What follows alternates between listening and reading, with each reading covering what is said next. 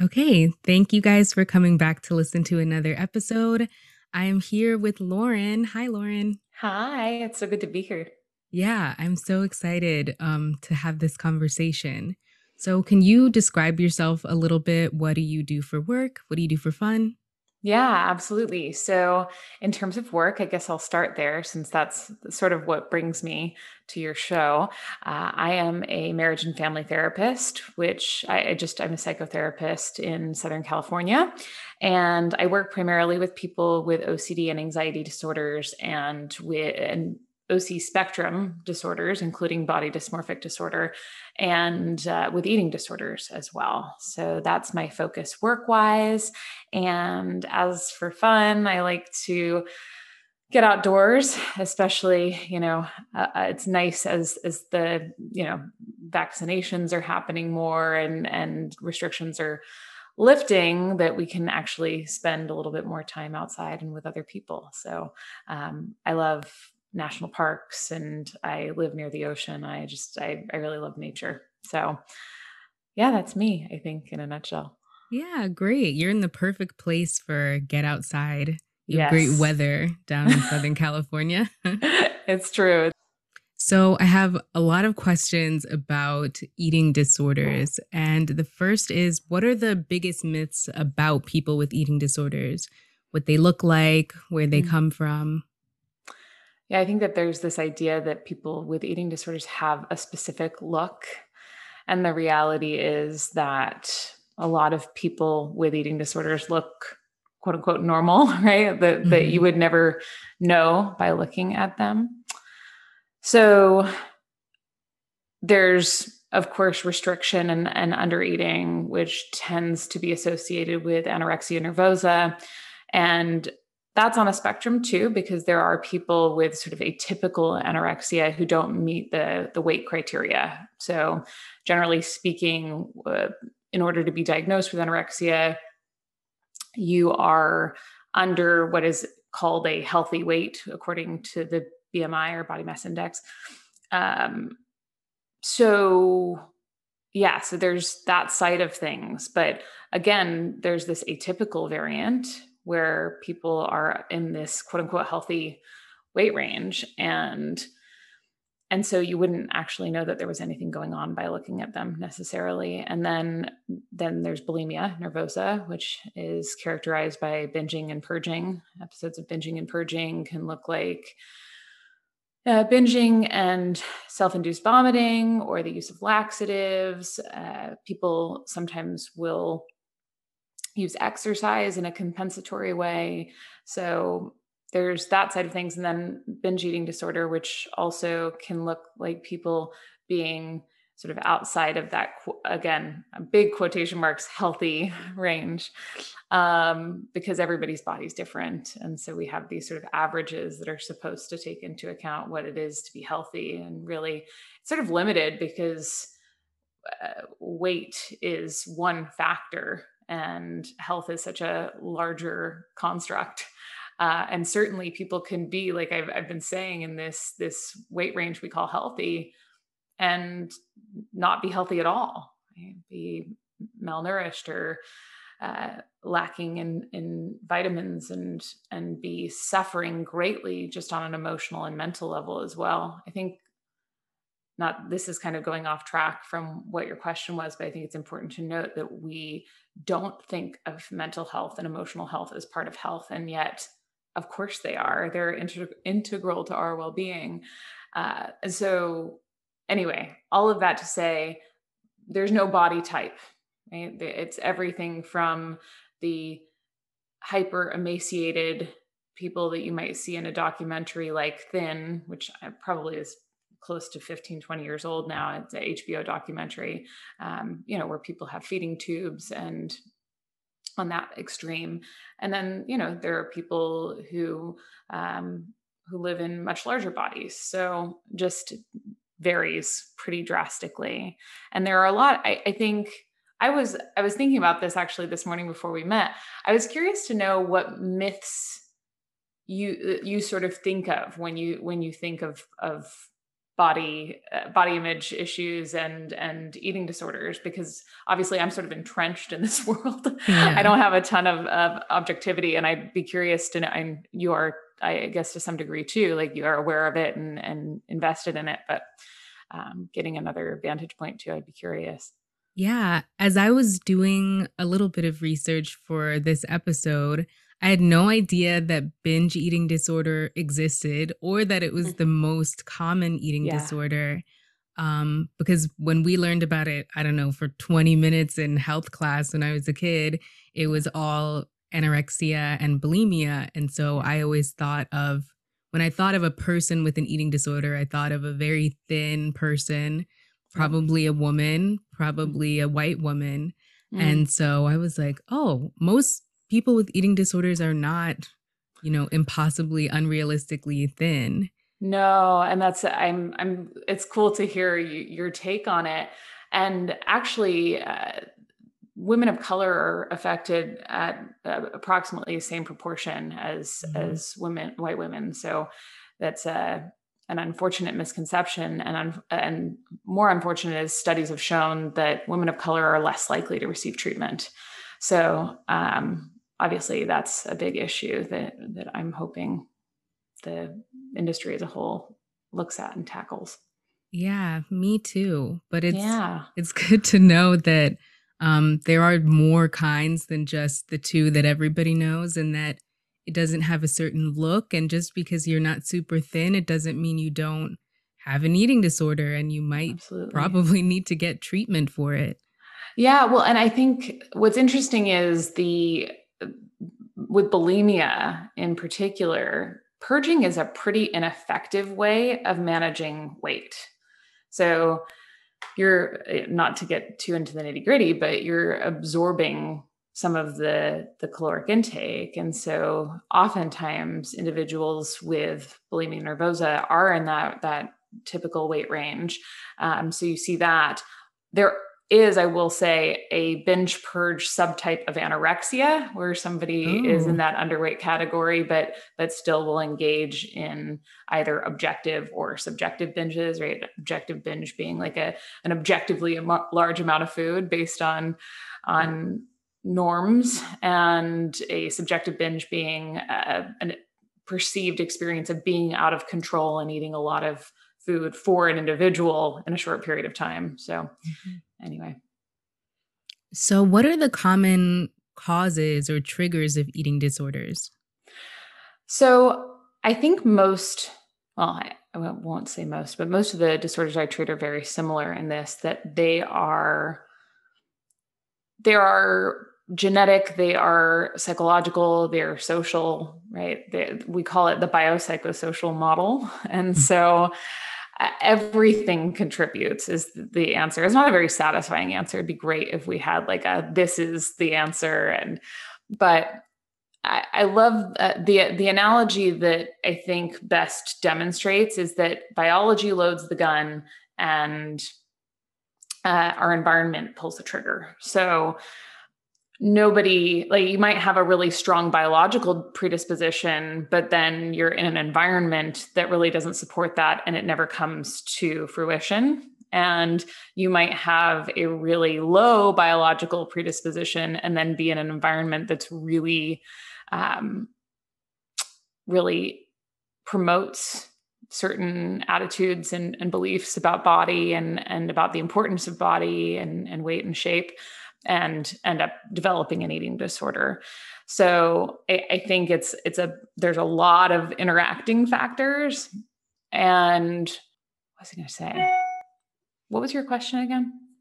Uh, the common causes and triggers. Right, right, right. So getting into yeah. So I, I think one of the things that is really important to keep in mind is the the element of media so that's what I was going to get to is that one of those social aspects that that is really uh, impactful is the the presence of all of these images of people who are essentially working full time to look a certain way.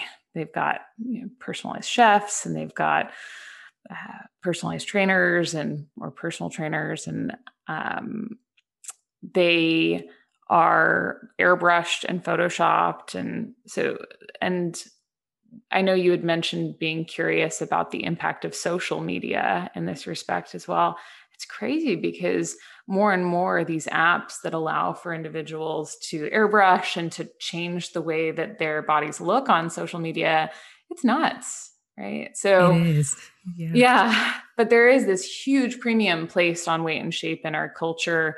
And especially among women, though not exclusively. And I think that there's certainly one of going back to this question of myths that you asked earlier. I think that the there's a huge myth that this only impacts women.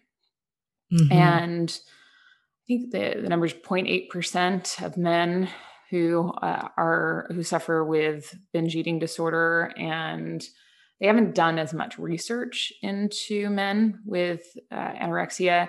It's interesting too is that up until the DSM 4, which was the last diagnostic and statistical manual, which is like the psychology Bible, mm-hmm. uh, up until then, the, one of the criteria for having anorexia was that you have what's called amenorrhea, which is that you have three uh, uh three sequentially missed periods.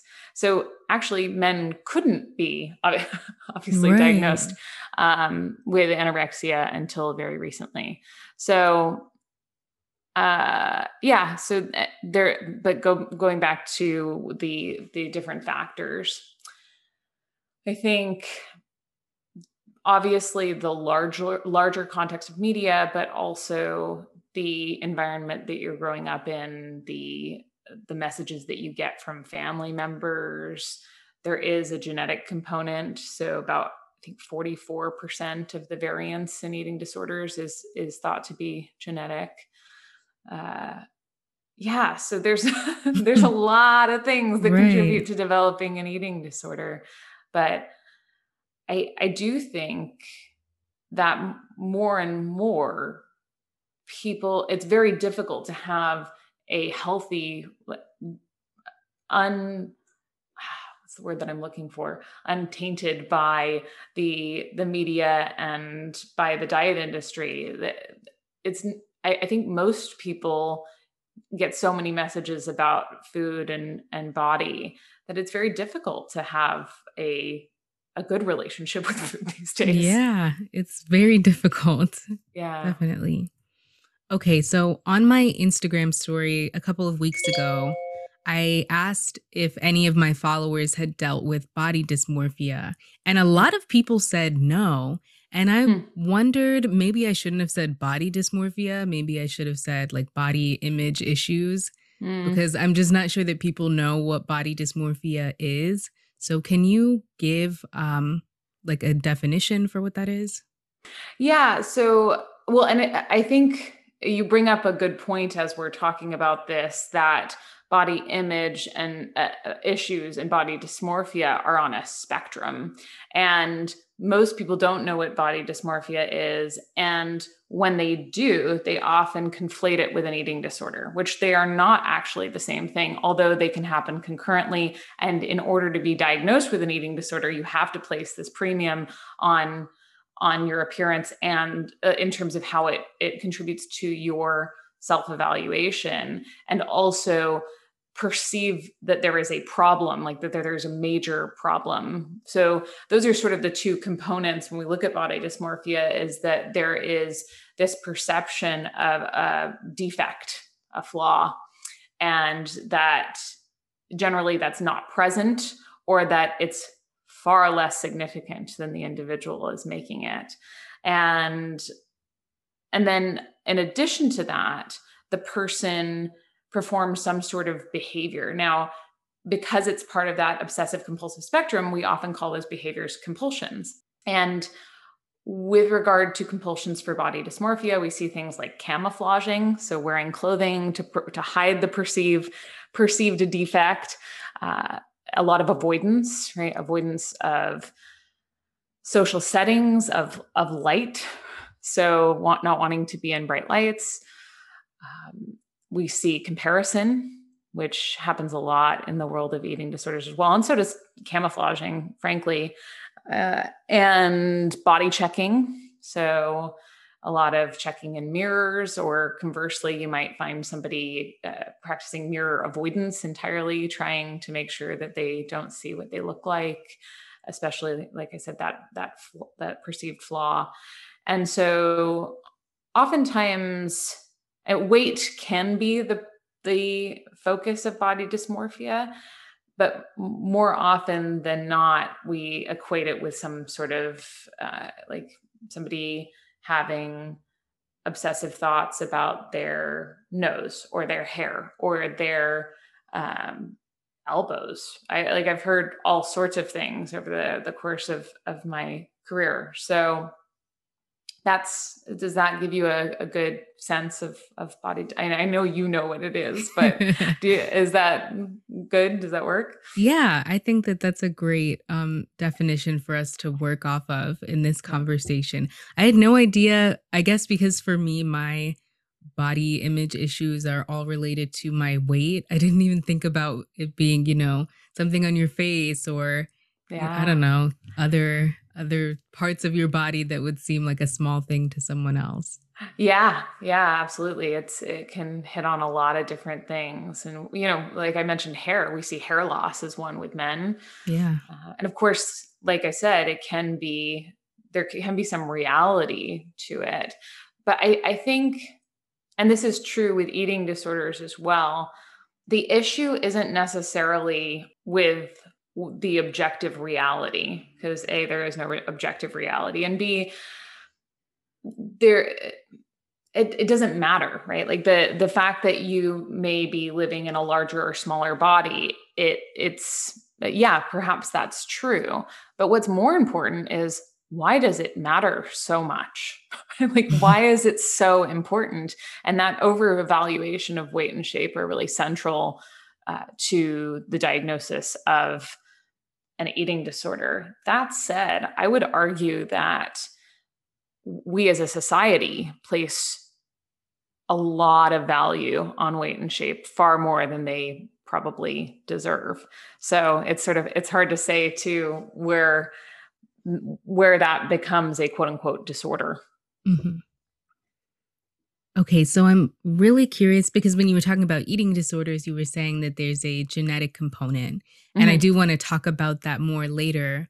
But should we be taking, I know that there are other mental health um, conditions that can sort of be passed down mm-hmm. if you have a history of it in your family. Should we be taking these as seriously as we take a history of cancer or heart disease in your family?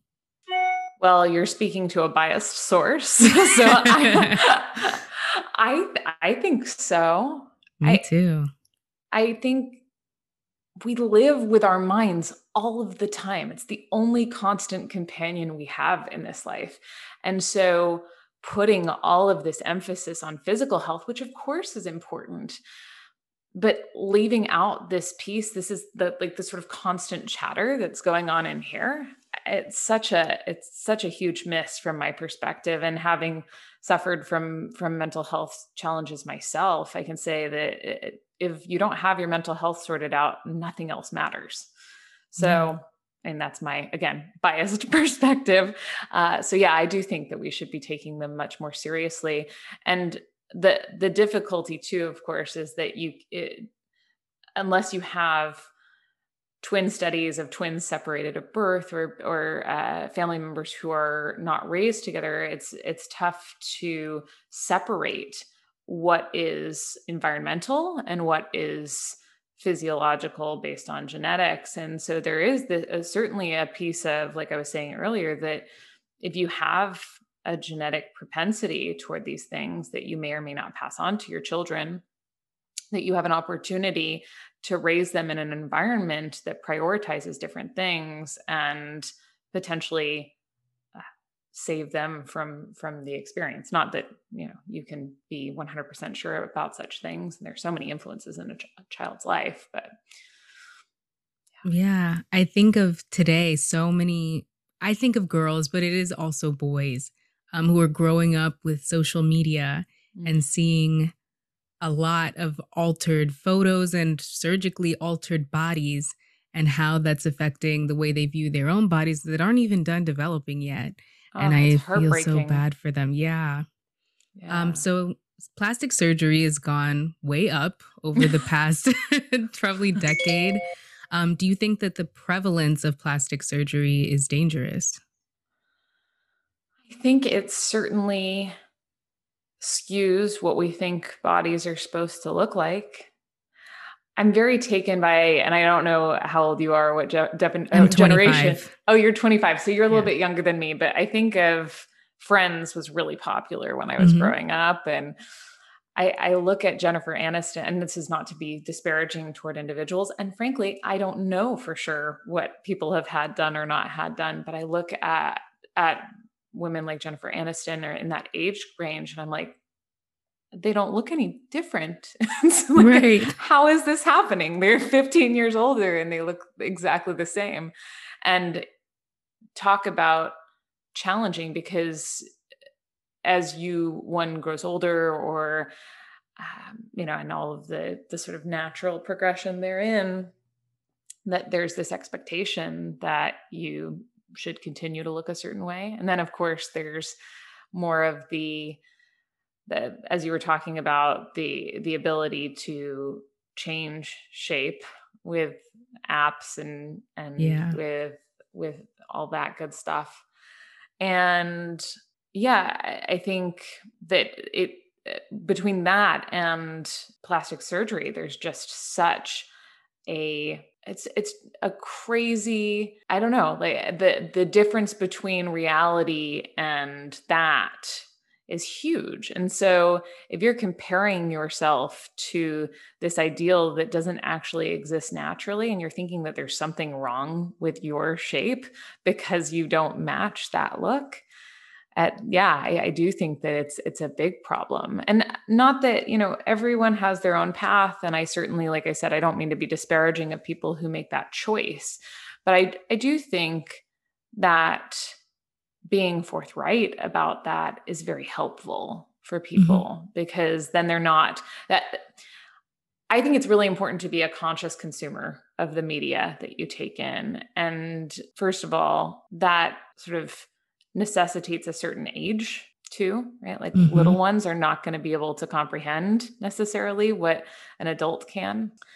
But being a conscious consumer would be, I, I, I guess I, I think it's important to probably assume plastic surgery unless otherwise told in that realm, because otherwise you really are setting yourself up to feel vastly inadequate. Yeah.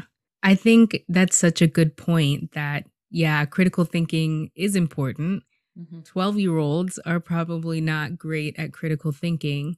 And the Kardashian Jenner family has been your face. You saw my face. I know. um, has been criticized a lot for lying. It's they got surgery, all Yeah. of them, except for probably Kendall, who's very thin because she's a model. Yeah. But all of them are surgically altered, and they continue to deny it and say, "No, I just went to the gym." And so they're women killing themselves in the gym trying to look like that, and it's impossible. And I feel conflicted about it because, on one hand, do people owe us uh, information about personal decisions they made with their bodies? Do celebrities have to be open and honest about plastic surgery? I think if you're influencing that many people, millions of people, yeah, you sh- you should be honest. Um, And I think that magazines and influencers on Instagram or wherever should be honest too about when they Photoshop and Facetune. But I'm curious about your thoughts on that. Yeah, it's interesting because you have to disclose when you're getting sponsored by somebody, right? You, in order to, and that's for the safety of individuals so that they know that it's basically an advertisement uh, on social media, on Instagram, and and yet we uh, we don't have obviously similar laws out there regarding transparency about such things and i'm with you i, I don't i don't know first of all, I don't know that it should be a, a legal issue, like I was just yeah. talking about with the sponsorship. And I, I don't know that it will be. I don't know that anyone will ever, we can't enforce being clear. I think from an ethical vantage point, that yes, it, it would be best if people were forthright about about what they'd have they've had done but you know to your point their choice their bodies and it's it's a tough one. It really is. But i do i think it could be very very helpful for for people to know? Yes i do. Because all of a sudden then it's not your body is inadequate. It's oh i don't have as much money as that person and i'm not mm-hmm. getting those procedures done. And that that's not going to be taken as such a personal failing yeah i think that would be great and it might manage you know men's expectations i oh yeah that's so interesting sorry i interrupted you please no go. no no you're fine i vividly remember dating this guy years ago who said his like ideal body types were Nicki Minaj and Khloe Kardashian. And I was like, okay. Good luck. right. Nobody looks like that. They don't Except even for, look like yeah, that. yeah, exactly. I know. Not even, oh gosh, I heard I heard this from a client actually that that there's been a scandal with Khloe Kardashian. I'm so I I just I don't watch a lot of television. I can't mm-hmm. deal with the all of it. But uh, you've heard about it. It looks like based I've on your heard reaction. about it. I don't follow any of them. I'm yeah. Kind of against their family. I get you. I get you. Um, I think so. What what happened is my understanding of what happened is that uh, there was a picture posted of Khloe Kardashian in a swimsuit that was not uh, approved by the powers that be where she looked quote unquote normal right mm-hmm. and and i guess they they wanted to redact it immediately because it didn't look the way that they wanted it to mm. just points to the fact that those pictures not only are they airbrushed uh, potentially i don't you know like i said don't know for sure with any individual but potentially airbrushed and then you've got plastic surgery and all of that that in addition to that they're they're carefully curated and i love the instagram accounts that point out how you can sort of move your body in a certain way to mm. make it look right it's amazing yeah. just how positioning makes a difference so yeah anyway i don't know what got me off on that t- tangent but oh i know what did what you what you were saying with the guy that you were dating that's yeah i i think it's so true. And I, I think I remember, I don't know when this was or how I uh, got this idea in my head, but I think there was discussion sort of uh, on a social level, on a societal level, I should say, uh, about uh, how Victoria's Secret models were impacting young men's way uh, of or expectations around what their partners should look like and mm-hmm. and how yeah so yes i agree. Both expect and i think that this goes for both uh, on on both ends of the spectrum right? That women who are uh, you know dating other women or men right? That that obviously the cultural ideals are, are going to both impact them and their their opinion of their partners and same with men dating women or men. It's, uh, you know, it's sort of across the board. Definitely. Okay. So I'm curious, we're going so far in one direction where people, girls who are like 18 are like, I want to get a boob job. I want to get a Brazilian butt lift. I want a tummy tuck. And it feels like plastic surgery is becoming so normalized, which isn't necessarily a bad thing, but I think the idea that you need it to be attractive is dangerous. And is there a way to change the direction that we're headed in right now? Can we keep social media without it being a place um, that makes you more likely to be depressed or dissatisfied with your body? Mm. A great question. I don't know that there's anything to be done about the sort of proliferation of plastic plastic surgery. I wish there was. I, I in in some respects, like I said, I have I have no moral qualms with anyone doing what's right for them. And at the same token, uh, there is this more and more outrageous idea of what people should look like. Uh, that's that's very unfortunate, and that does lead people to take actions that are harmful to themselves, like restricting, like binging and purging, and like binging, because all of the disorders come from this uh, restrict or this restrict strict idea of what you should and shouldn't eat right? And that uh, some people are quote unquote more or less successful when it when it comes to following through on on the the dieting that leads to uh, a certain body type so but you were you were asking about whether or not there's anything that we can do to sort of change the trajectory of things. I I don't know on the, on that piece. I do think in terms of social media that again as we were discussing before being aware of how we view things and what we are viewing is really important. So there are different biases that that we have uh, when we look at things. So subject bias, for example, we tend to compare ourselves to people, like very specific people. So we don't tend to be uh, sort of equitable in in oh well I compare like this to this person and I compare like this to this person. It's I it's al- almost always a downward comparison, mm-hmm. and uh, in terms of the the sort of assessment bias where you are when you're looking at other people you don't tend to scrutinize them in quite the same way that you scrutinize yourself so knowing those things when you're looking around social media that that that's going to impact you is i think really important and i also think that curating your feed looking at different accounts like i said i i follow a lot of people who are talking about the the ways in which the media gets around and and fools people. Uh, so I think that seeing that is hugely normalizing. I think having different bodies on your feed too. And I, I was talking to you before we started recording about a documentary called Embrace by a woman named Taryn Brumfitt. And in that documentary, I remember walking out of it actually and thinking, wow, there were so many different types of bodies that I just saw.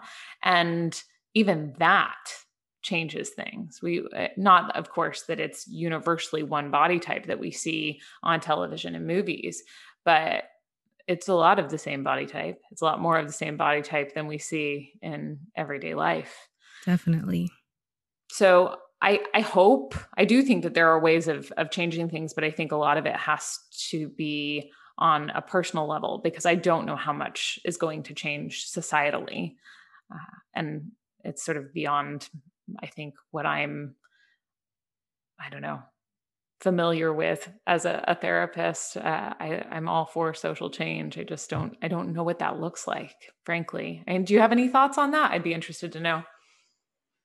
I have none. I have no idea how we would stop this. It just seems like it's getting farther and farther away from us being able to rein it back in. Yeah. And I I just don't know how to fix it. And Shoot, I thought we were gonna save the world together, Danielle. Me too. I was hoping we would come up with something great, but it just seems like as long as celebrities are not interested in being open and honest about their plastic surgery.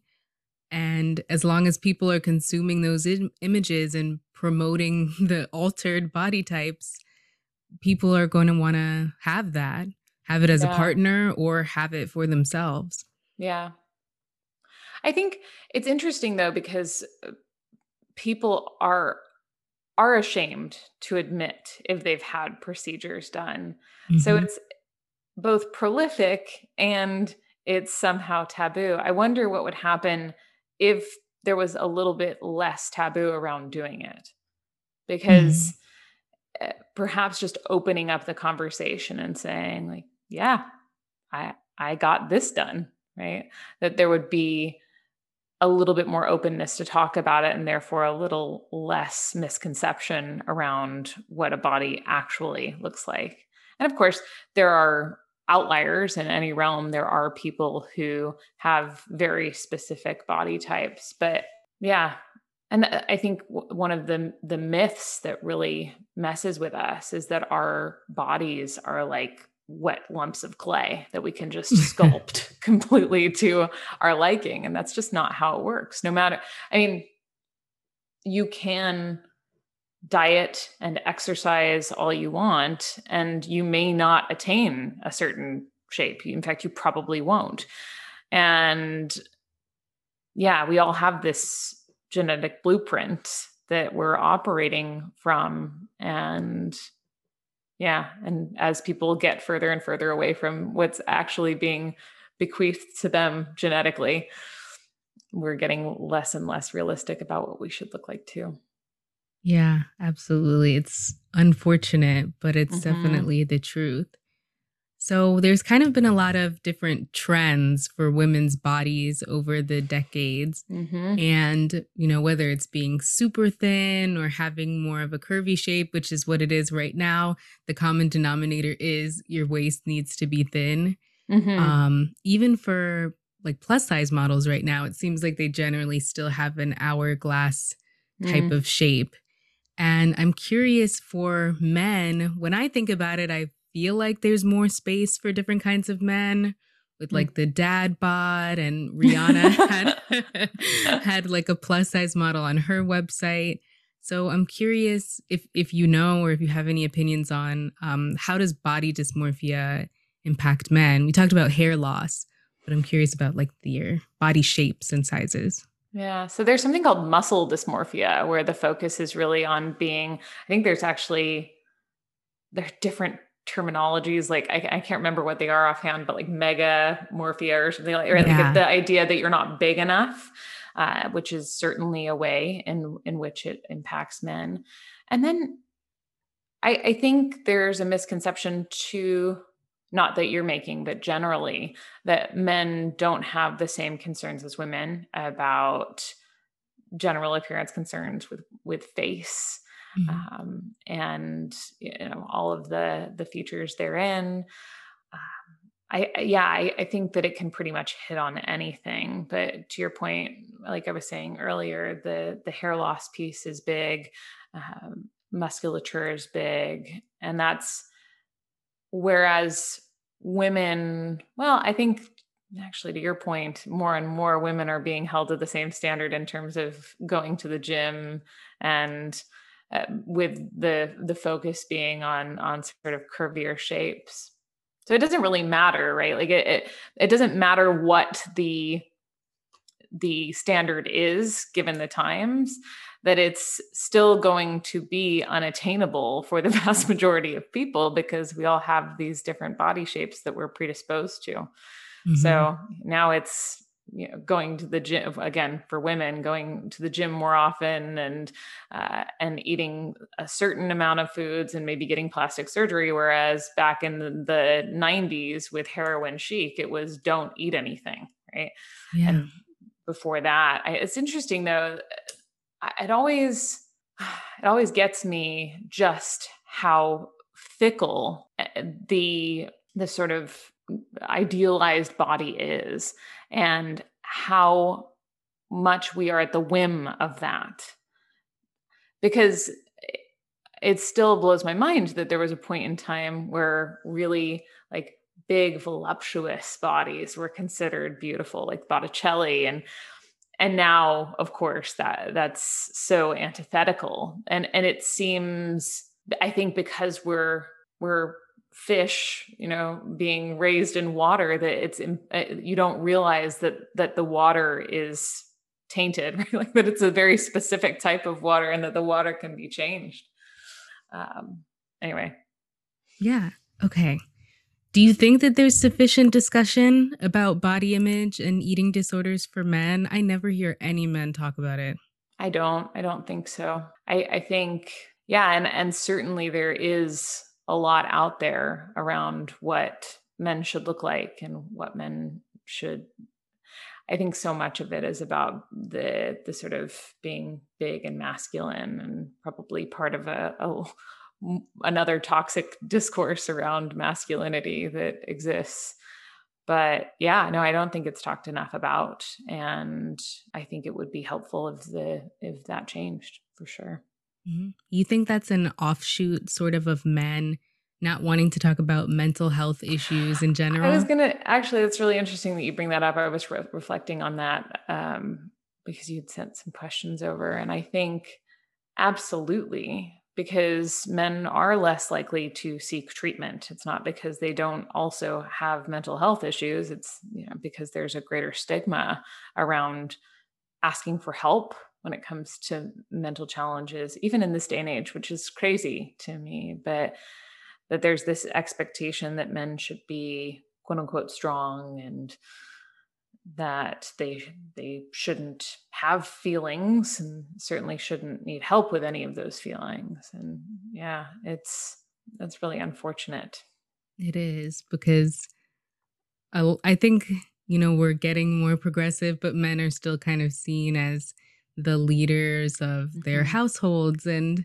if you're not together like you don't have your mind right you're not really fit to be leading the house that is so true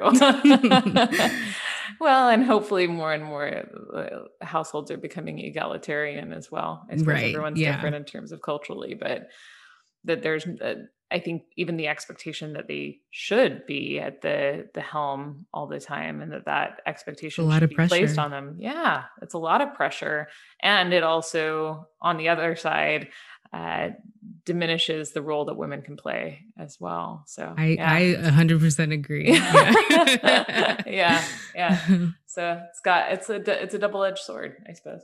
Mm-hmm. So I'm curious about how do you can you get over an eating disorder? Is there a mm. cure? How do people overcome these issues? So there are so many different approaches. I think some people will say that you can be cured. I don't in my estimation as long as you have a mind you're going to have thoughts. And one way that I look at the experience of, of an eating disorder is that it's, or even disordered eating, is that it's as a direct result of being brainwashed. And so, like with any experience of brainwashing or being indoctrinated with some sort of problematic uh, idea or belief system, that it takes a really long time to change that. And I don't know that you ever necessarily completely relinquish all of your former viewpoints, at least to a degree. You can be of two minds. You can have, I think that that's a lot of what is focused on in terms of working with eating disorders. So Carolyn Costin, who started a group called Monte Nido out in Southern California, talks about the sort of healthy self and the eating disorder self. And I think it's a health, helpful way to conceptualize the different thoughts that come into our minds and recognizing that they're both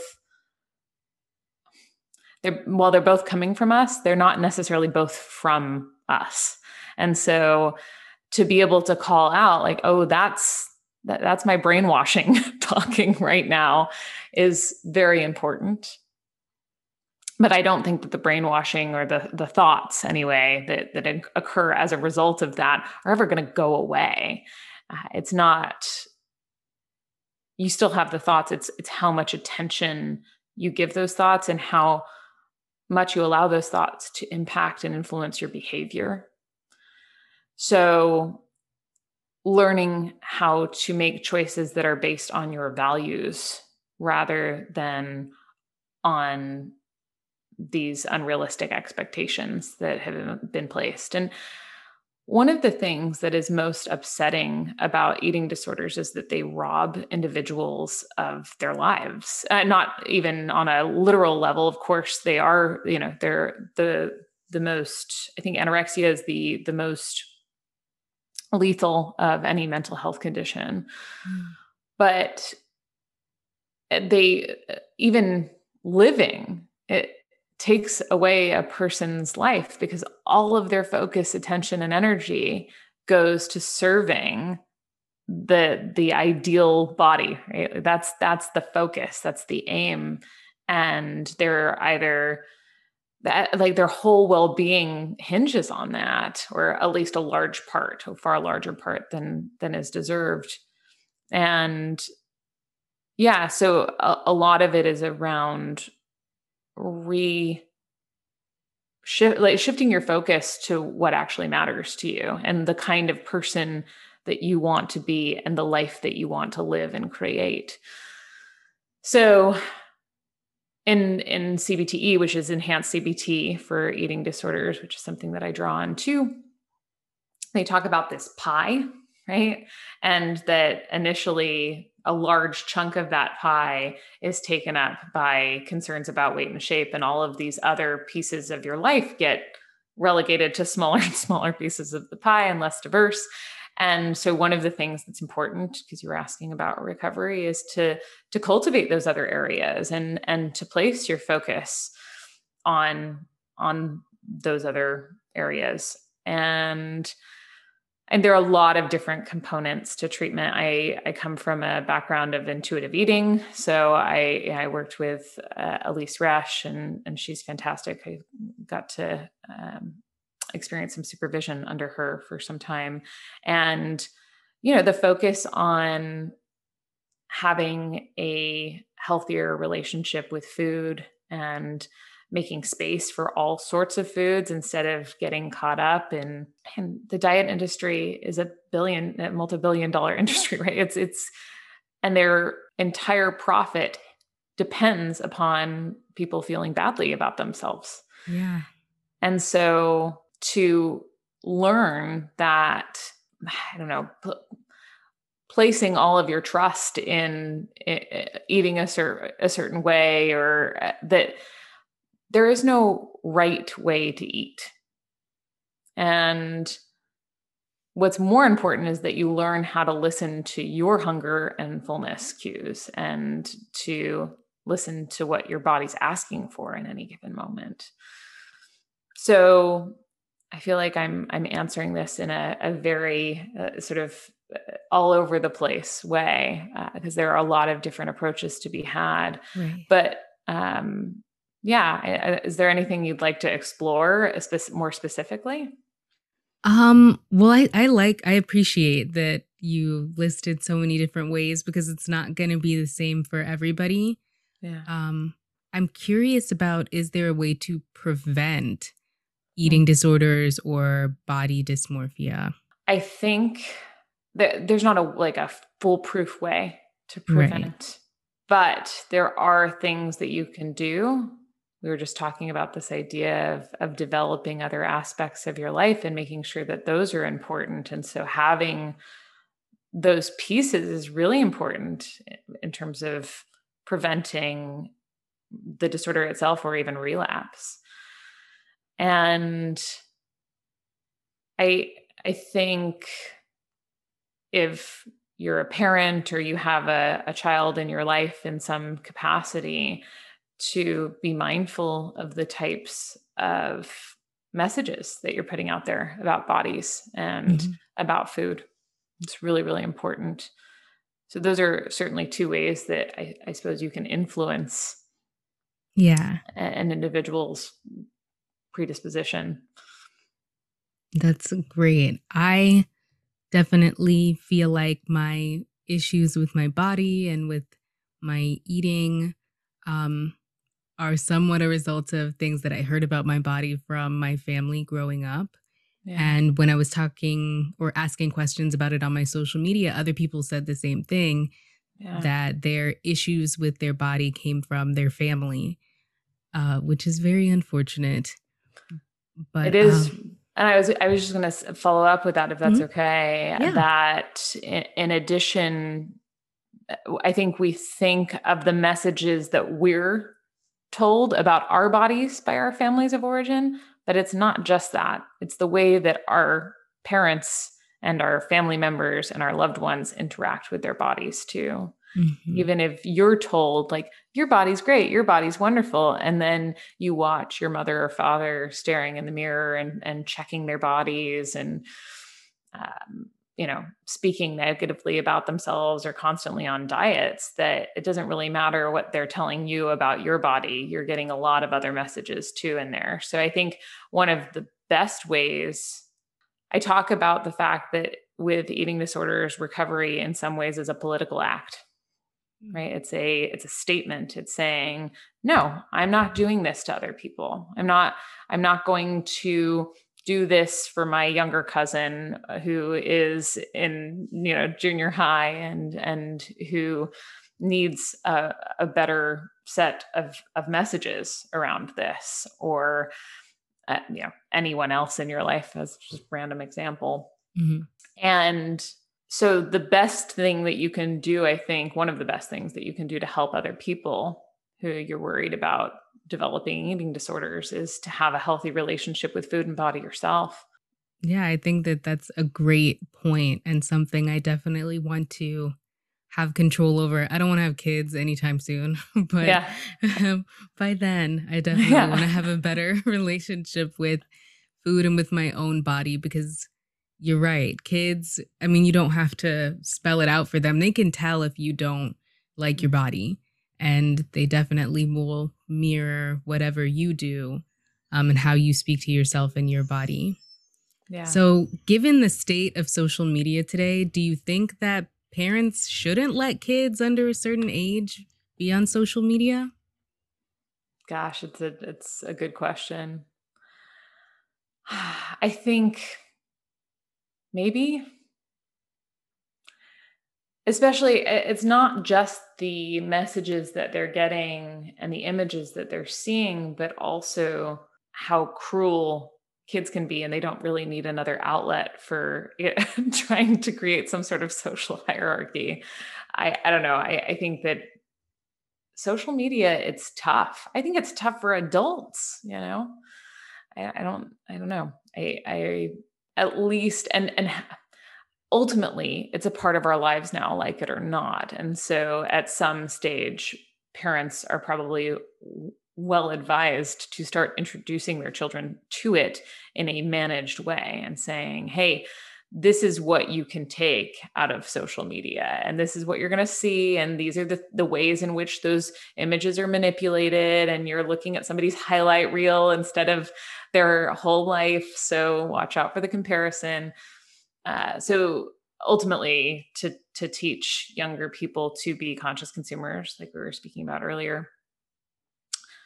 But it's tough to know exactly when that should take place. I imagine, you know, 13, 14, there's a lot of social pressure to get on those platforms. So probably would start to happen around then. But in terms of, you know, brains aren't fully cooked until 25. So you know, there's a lot more cooking to do uh, in adolescence, and uh, it's it's certainly a balancing act as far as I can see. Mm-hmm. I wish that I had not begged my mom to let me mm-hmm. be on Facebook when I was in eighth grade because mm-hmm. everybody else had one. Um, and it wasn't as bad back then. People weren't altering their bodies through Photoshop or Facetune as heavily as they are now.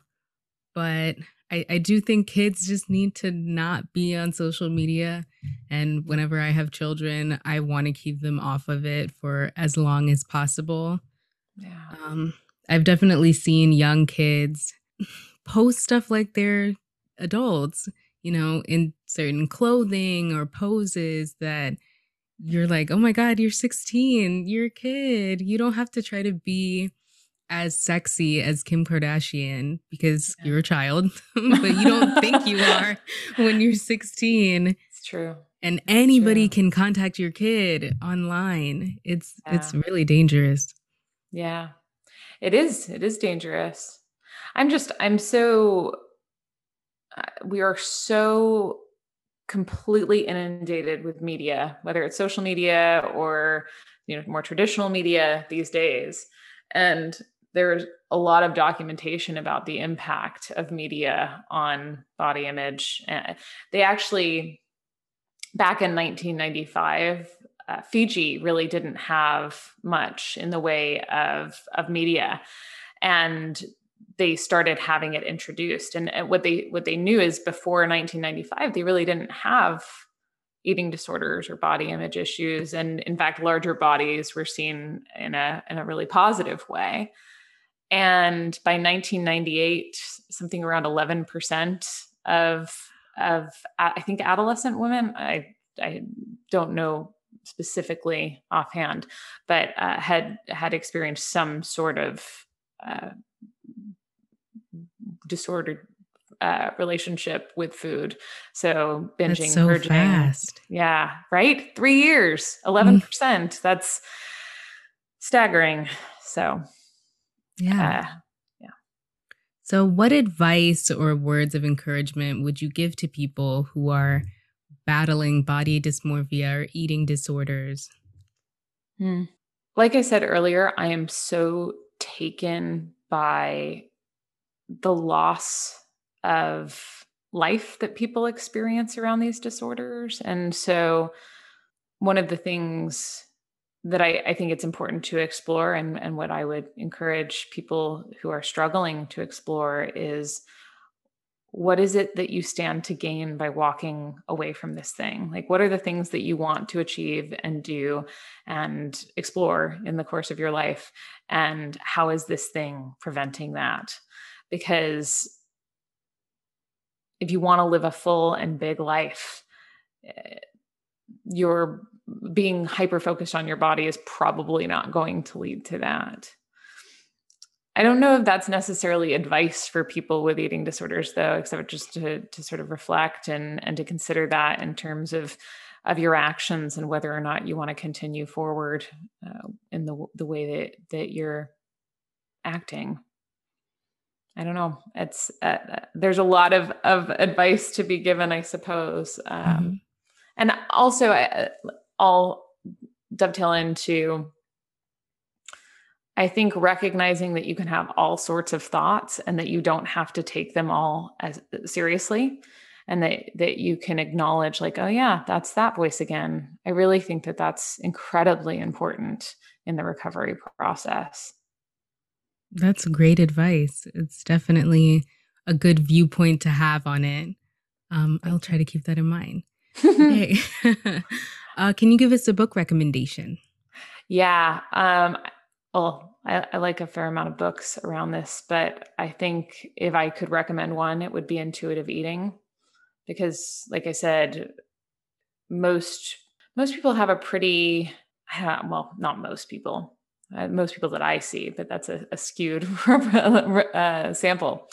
But I think being able to tune in to what your body is asking for, learning how to do that instead of trying to live up to all of these different uh, strategies that are being uh, taught to us, whether that's, you know, oh, you should be keto or you should be uh, paleo or I'm trying to think. I, I, like I said, I don't listen to that stuff much these days, but um, all, all of the different ways that you should eat, even with clean eating and the the sort of proliferation of orthorexia, which is this this other sort of variant of eating disorder. It's not in the DSM just yet, where people are hyper focused on clean eating. Mm. But I have heard of that. Have yeah. you? Yes. Yeah. Yeah. Yeah. Yeah. So, all of that to say that, oh no, where was I? Brain. What was I talking about exactly? Mm. I should know, right? No. I, I should know. I was in the middle of saying it. Oh well. Um, we were talking about orthorexia in the context of oh uh, the book recommendation and and I, I think recognizing that, that all of these food rules that we're taught to follow, it's much more beneficial to listen inward uh, you know with an understanding of nutrition sure to to guide some choices but that